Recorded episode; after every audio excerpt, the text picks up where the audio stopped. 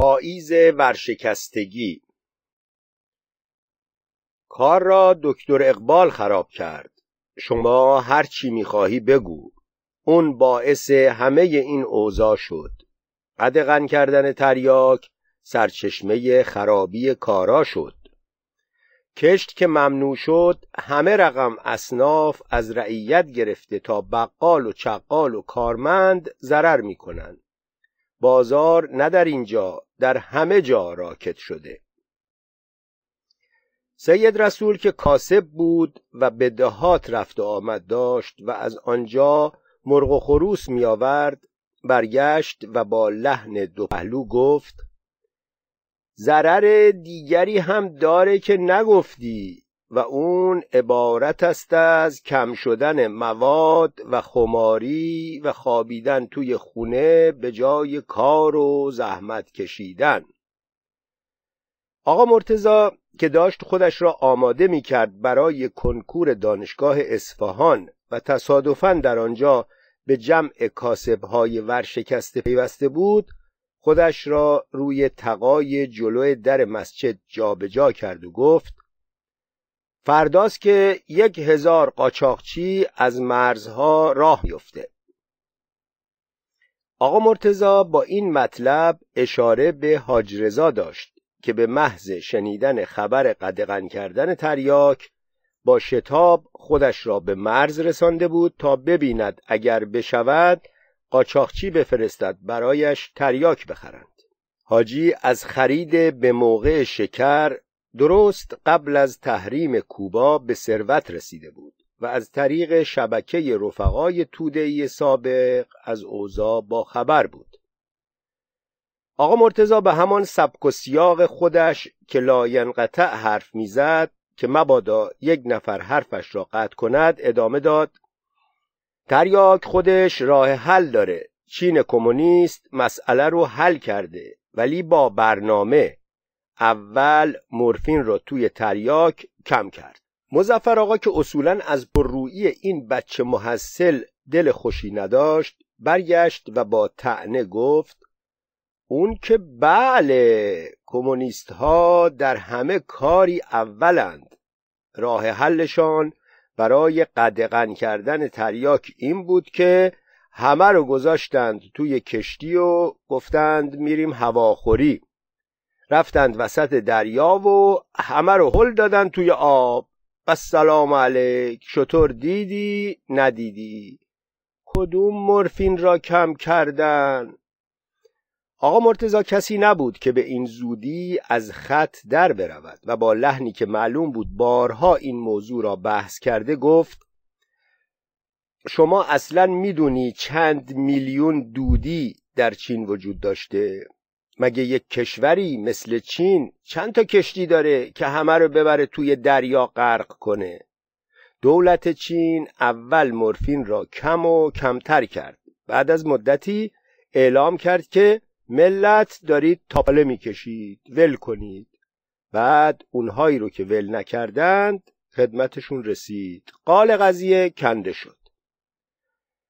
آقا مزفر که در بحث کم آورده بود و مثل مار به آقا مرتزا زل زده بود و مقصودش این بود که مثلا حرف تموم شد ولی نوبت را کل محمد یعقوب معاود گرفت که با لحجه عراقی فارسی حرف می‌زد و کلا آدم اجتماعی نبود و با کسی هشر و نشری نداشت و به گمان بعضی ها جاسوس عراقی ها بود.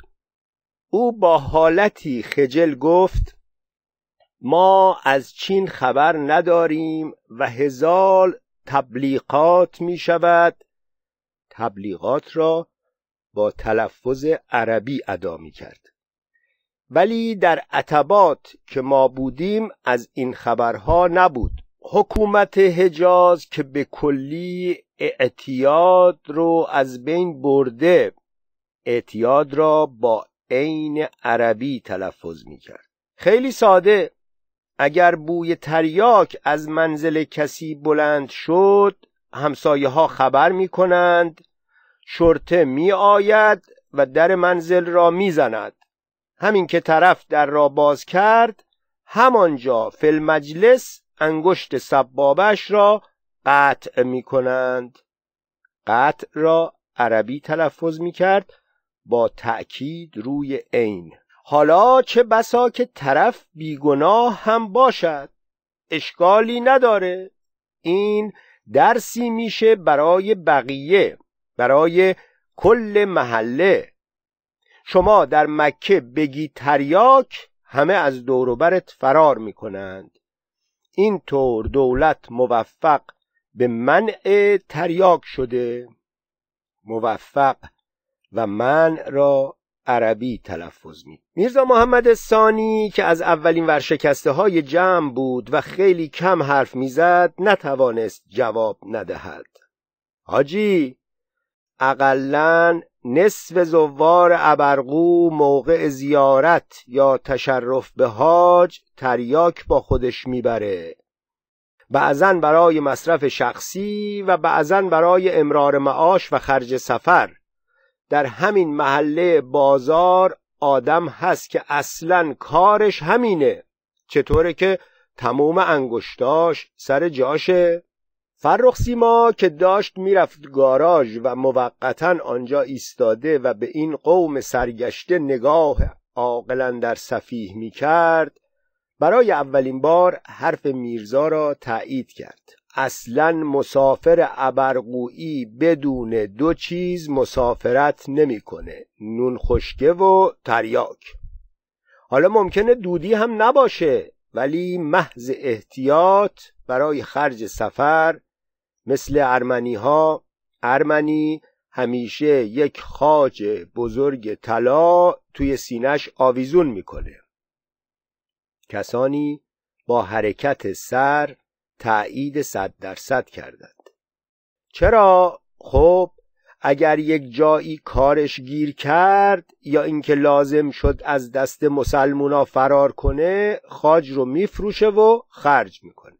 به نظر می رسید که حرف آخر را فرخ سیما شوفر راه شیراز زده باشد. این دیگر حوزه کار او بود. آقا مرتزا هم زود متوجه این مطلب شد و دیگر بحث را ادامه نداد. ولی آقا مرتزا که فرصت پیدا کرد باز از حوزه تخصصی خودش وارد بحث شد. داشتم رادیو لندن رو گوش می کردم امروز صبح. سه اتفاق تازه افتاده که قرار منطقه رو زیر و رو کنه. از همه مهمتر کودتای عراقه. دوباره کودتا شده. عربهای خونخوار ریختند رئیس جمهور رو کشتند و حالا جسدش رو گذاشتن به نمایش. بعد ریختند توی کاخ و همه رو کشته و لطوپار کردند. بعدش حکومت نظامی برقرار شده. حاضرین با یک توافق ضمنی و اعلام نشده به حرفهای آقا مرتزا بیاعتنایی کردند. هیچ کس از این بچه پر رو خوشش نمی آمد آقا مرتزا خوب متوجه شد که کسی به حرفهای او اظهار علاقه ای نمی کند چون همه به همه طرف نگاه می کردند مگر به طرف او. آفتاب ملایم و نوازشگر آخر پاییز در حال غروب بود. جسم آدمها بر اساس قوانین تغییر ناپذیر تدریجا خود را برای فرارسیدن زمستان و بادهای سرد کویری آماده می کرد و از این باقی مانده آفتاب سود می جست و حرارت ذخیره می کرد تقای جلوی در مسجد گرم و دلپذیر بود. در چوبی عظیم مسجد که مثل استخوانهای هزار ساله خشک و ترک ترک بود از قماش این مردمان بسیار دیده بود. امسال حکمن خشکبار گرون میشه. آقا مرتزا که در طلب گوش شنوا بود می‌خواست به هر طریق شده هم صحبت پیدا کند. اضافه کرد حتی فرانسه کم آبی داشته. حالا شاید آبی که صرف کشت خشخاش میشه صرف درخت میوه بشه و اقلا وضع رعیت خیلی به هم نخوره. همه ملتفت شدن که آقا مرتزا سعی می کند هر جور شده وارد صحبت بزرگترها بشود. او را نادیده و صحبتهای او را ناشنوده انگاشتند. اصولا این رسم تازه‌ای بود که بچه وارد صحبت بزرگترها شود. چیزی نمانده بود که سید احمد کیمیا که به بدخلقی مشهور بود برگردد و حرفهای تلخ به او بزند. آقا مرتزا ملتفت شد که دیگر باید بلند شود و برود و بعد در حالی که شلوارش را میتکاند مثل اینکه بایستی علت رفتن خودش را توضیح بدهد گفت با اجازه مرخص میشم این دیگر خندهدارتر از حرفهای قبلی او بود این بچه که سعی می کرد به ضرب زورش را به بزرگترها بچسباند باعث دلخوری همه می‌شد. این ضمنا تنها موردی بود که آنها می توانستند خودشان را متمایز بکنند و از اینکه بزرگترند احساس برتری کنند. وقتی آقا مرتزا جمع را ترک کرد این امتیاز هم منتفی شد. دیگر موردی برای غرور و همبستگی جمع نمانده بود و حالت نظم تنبل و حرفهای گسیخته و گاه به گاه به مجلس برگشت شاید ده دقیقه گذشت تا سید احمد کیمیا زبان باز کند و با لحن تلخ و تعن آمیز فکر جمع را بیان کند. ماشالله چقدر این بچه پر حرف و پر مدعاست. بگو دله دو شبانه روز درباره دله بحث سید رسول مرغی که تونتون حرف می‌زد و جملاتش همیشه مقطع بود و کلمات را نجویده نجویده تحویل می‌داد گفت همیشه هم یک اطلاعاتی داره که زیروهی نداره. همین هفته پیش صحبت جنگ هندوچین رو نمی‌کرد. هندوچین دیگه کجاست؟ از هند و همچین خبر داشتیم ولی از هندوچین دیگه خبر نداشتیم. و سپس با تأکید اضافه کرد فرزن که شما به رادیوهای خارجی گوش بدی دلیل نمیشی که صاحب اطلاع در امور دنیا باشی. از کجا معلوم که رادیو راستش رو بگه؟ هیدر آقای کفاش که آدم کلا بی حرفی بود و ضمنا با بابای آقا مرتزا حساب کتاب داشت زیر لبی گفت سلوات برفس بنده خدا غیبت درست نیست. فرخ سیما که سر پا ایستاده و مثل اینکه دندانش را خلال بکند ملچ ملچ می‌کرد گفت این که غیبت نیست بگی که یه بچه محصل پررویی سر ما رو با حرف مزخرف خورد. غیبت وقتی است که بگی مثلا زن یکی رفته مساب گرفته یا یک فرد نزولخوری شبانه روز تسبیح میندازه و از این قبیل. جمع متوجه شد که فرخ سیما نظر به کسی یا کسانی دارد از آن مطلبها و کنجکاو هم نمی‌شد. کسی هم نمی‌خواست با او سرشاخ شود آخر عاقبت خوشی نداشت فرخ سیما که به نظر می رسید همیشه از چیزی عصبانی باشد نگاه غضبناکی به جمع کرد و مطمئن شد که هماوردی نیست و بدون خداحافظی با کفش های پاشنه خوابیده راهش را کشید و رفت. جمع کاسب های ورشکسته با نگاه او را دنبال کرد تا ناپدید شد. در همه جمع محمد ملاقبو از همه ساکتتر بود. یک ماه می شد که محمد برای همیشه دکان رنگرزیش را تعطیل کرده بود. کی می توانست با رنگ های فرنگی رقابت کند؟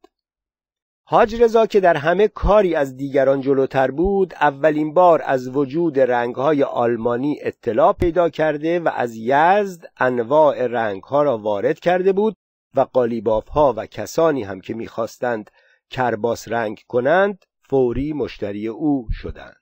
محمد ملاقبو حقیقتش اول خجالت می‌کشید که مطلب را به کسی بگوید ولی سرانجام رفت سراغ حاجی و از اینکه او با این کار باعث گرسنگی زن و بچه او شده شکوه کرد. حاجی کسی نبود که نفهمد او چه می‌گوید. خودش کلی ادعای حمایت از کارگر داشت. قول داد که به او مبلغی برساند. ولی ضمنا اضافه کرد که کاسبی کاسبی است و بازی اشکنک دارد و گهی پشت بر زین و گهی زین به پشت و از این قبیل.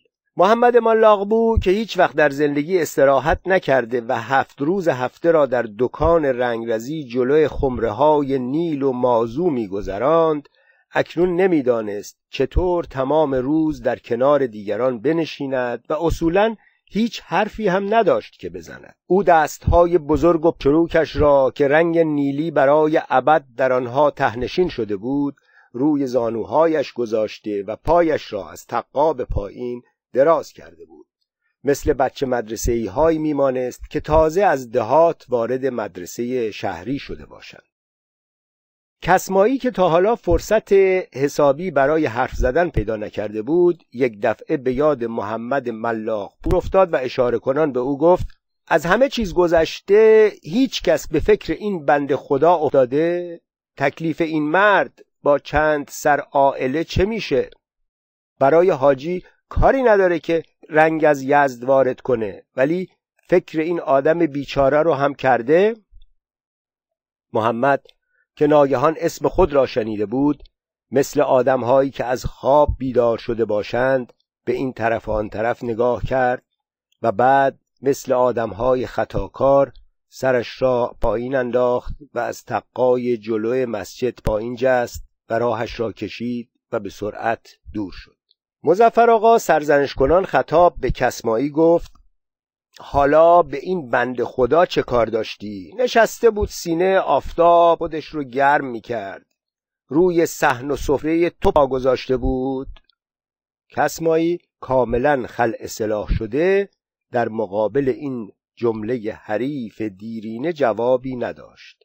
پس با او هم نوا شد. انصافا منظورم اذیت کردن محمد نبود. منظورم بدبختی طبقه کارگره. بفرما. دو کیلو رنگ میاد توی این شهر یک خانوار باید از گشنگی بمیره. این بیچاره زندگیش رو دیگران تباه کردن. حالا مثل آدمهای مجرم باید سرش رو بندازه پایین و انگار یه چیزی هم بدهکاره.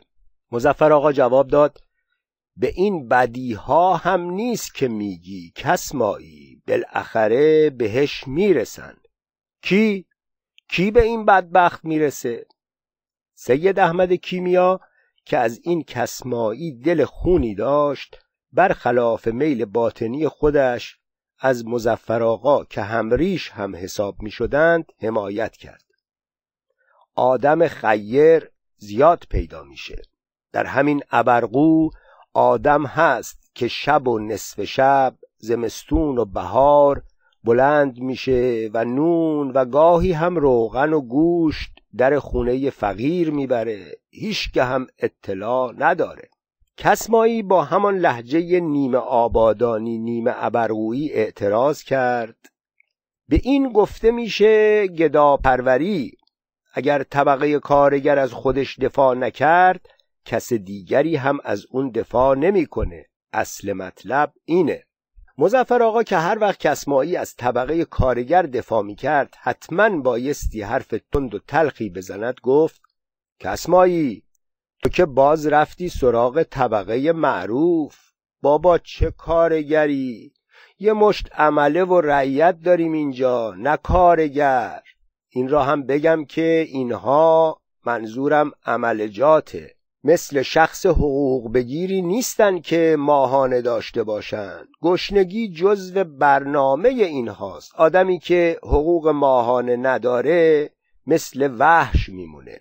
هر وقت پیدا شد می‌خوره. هر وقت پیدا نشه اکلومی می‌کنه. اینقدر جوش طبقه کارگر رو نخور. کسمایی.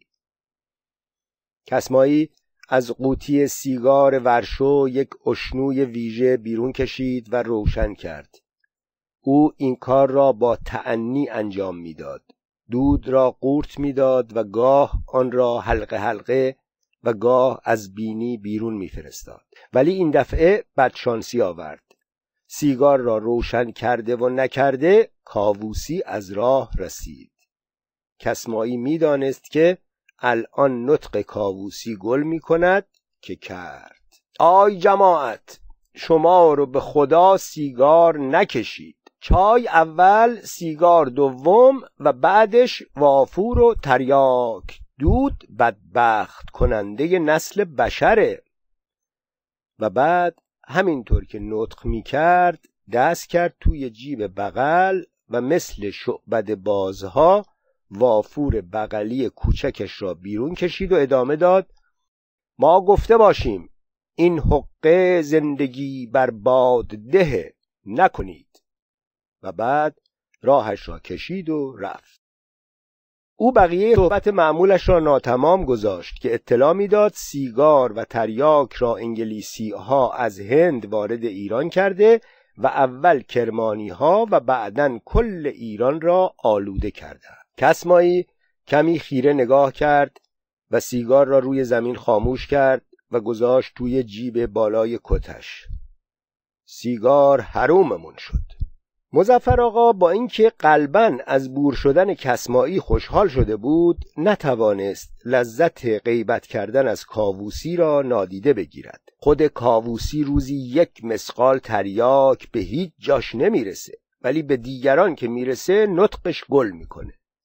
ازش هم بپرسی میگه قسم می‌خوره که شونزده بار ترک کرده و باز به خاطر رفیق نااهل برگشته پای بساط منقل ولی واقعیتش اینه که کاووسی خوشش میاد اظهار فضل کنه و نصیحت تحویل بده. آدم خوب و جهان دیده هم هست ولی دیگه نه تا این حد. کاووسی با موهای خاکستری و قد بلند و صورت استخوانی با صلابت بیشتر اوقات در سفر بود پسرهای کاووسی در سه نقطه کشور پراکنده بودند و به همین لحاظ سفرهای او طولانی می‌شد و از آنها خاطرات فراوان تعریف می کرد. از اندیمشک و گنبد کاووس گرفته تا زاهدان و چابهار تعریف های او دقیق و بدون مبالغه های معمول بود مزفر آقا با تنه به کسمایی گفت حسن آقای کاووسی اینه که با این همه دنیا دیدگی هیچ وقت از خودش تعریف نمی‌کنه.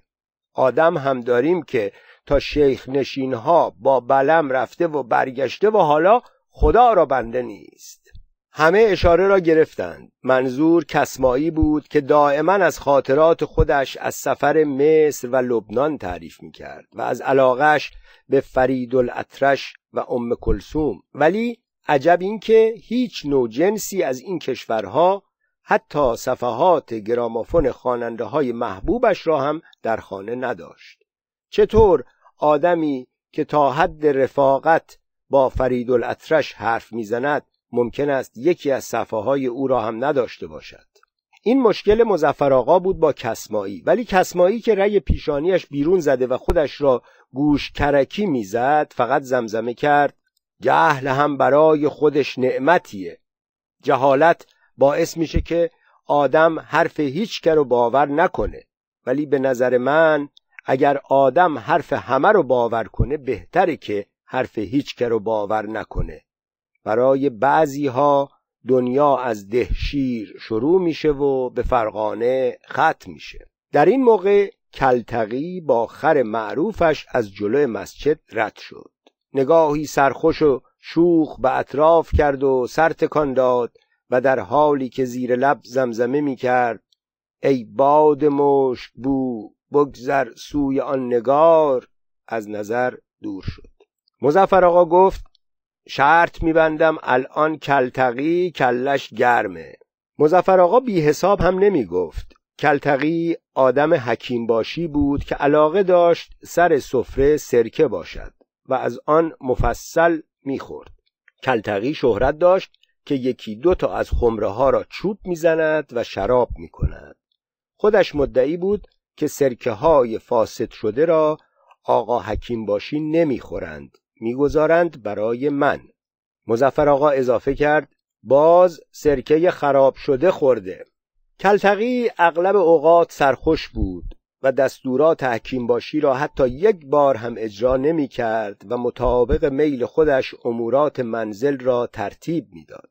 معلوم نبود که چطور سفر کربلا رفته و آیا در آنجا هم سرکه خراب شده گیر می آمده یا نه.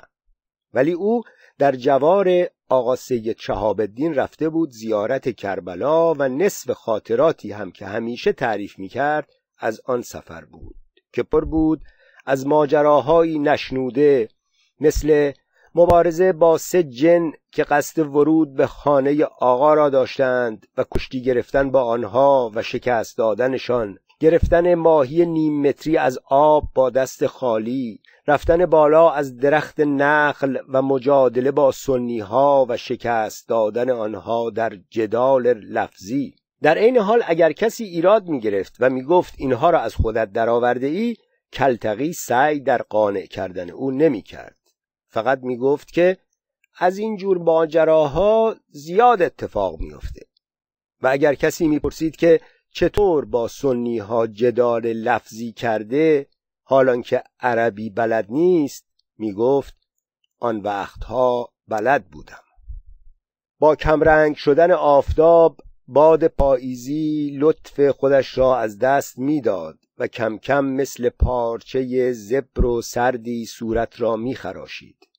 جمع کم کم از هم میپاشید و بعضیها با سر و صدای زیاد به طرف در مسجد می‌رفتند و از اینکه نزدیک بود نمازشان قضا شود اظهار نگرانی می‌کردند. در همین احوال اوس یوسف تلمبساز با هیکل کوچک دستار به سر و لباده کهنه به تن خودش را به سید احمد کیمیا رساند و در گوشی با لحجه یزدی به او گفت که سوخته ای چیزی توی دستگات پیدا میشه.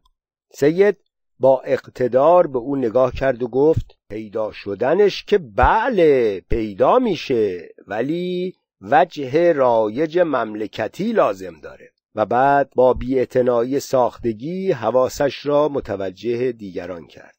میزاقو که از دور این منظره را می‌دید اوستا را صدا کرد. اوستا شب بیا در خونه. اوس یوسف از خدا برای او طول عمر مسئلت کرد و در حالی که دستارش دستخوش باد بود با همان قدمهای آرام و پیرانه به راه خودش رفت تا چهار ساعت بعد در خانه میزاقو حاضر شود. حدود ساعت نه بود و اوستا دم در خانه میزاقو بدون هیچ عجله‌ای کشیک می‌داد. به خودش جرأت نمی‌داد در بزند. پس منتظر بود که کسی بیرون بیاید و او حاجتش را اظهار کند. بالاخره خود میزاقو آمد دم در و با پیژامه توی جوراب فرو کرده و زلفهای ژولیده متوجه اوستا شد. چرا اینجا وایستادی اوستا؟ بفرما تو. نه خدا عزتت بده. همینجا خوبه. بیا تو دالون سرده. اوس یوسف آمد توی دالان و روی زمین جا خوش کرد. میزاقو برگشت با نصف پاکت سیگار اشنو پر از سوخته. امروز صبح از حقه خودم تراشیدم. تریاکش اصله. سه روزی می‌شد که افیون به یوسف نرسیده بود.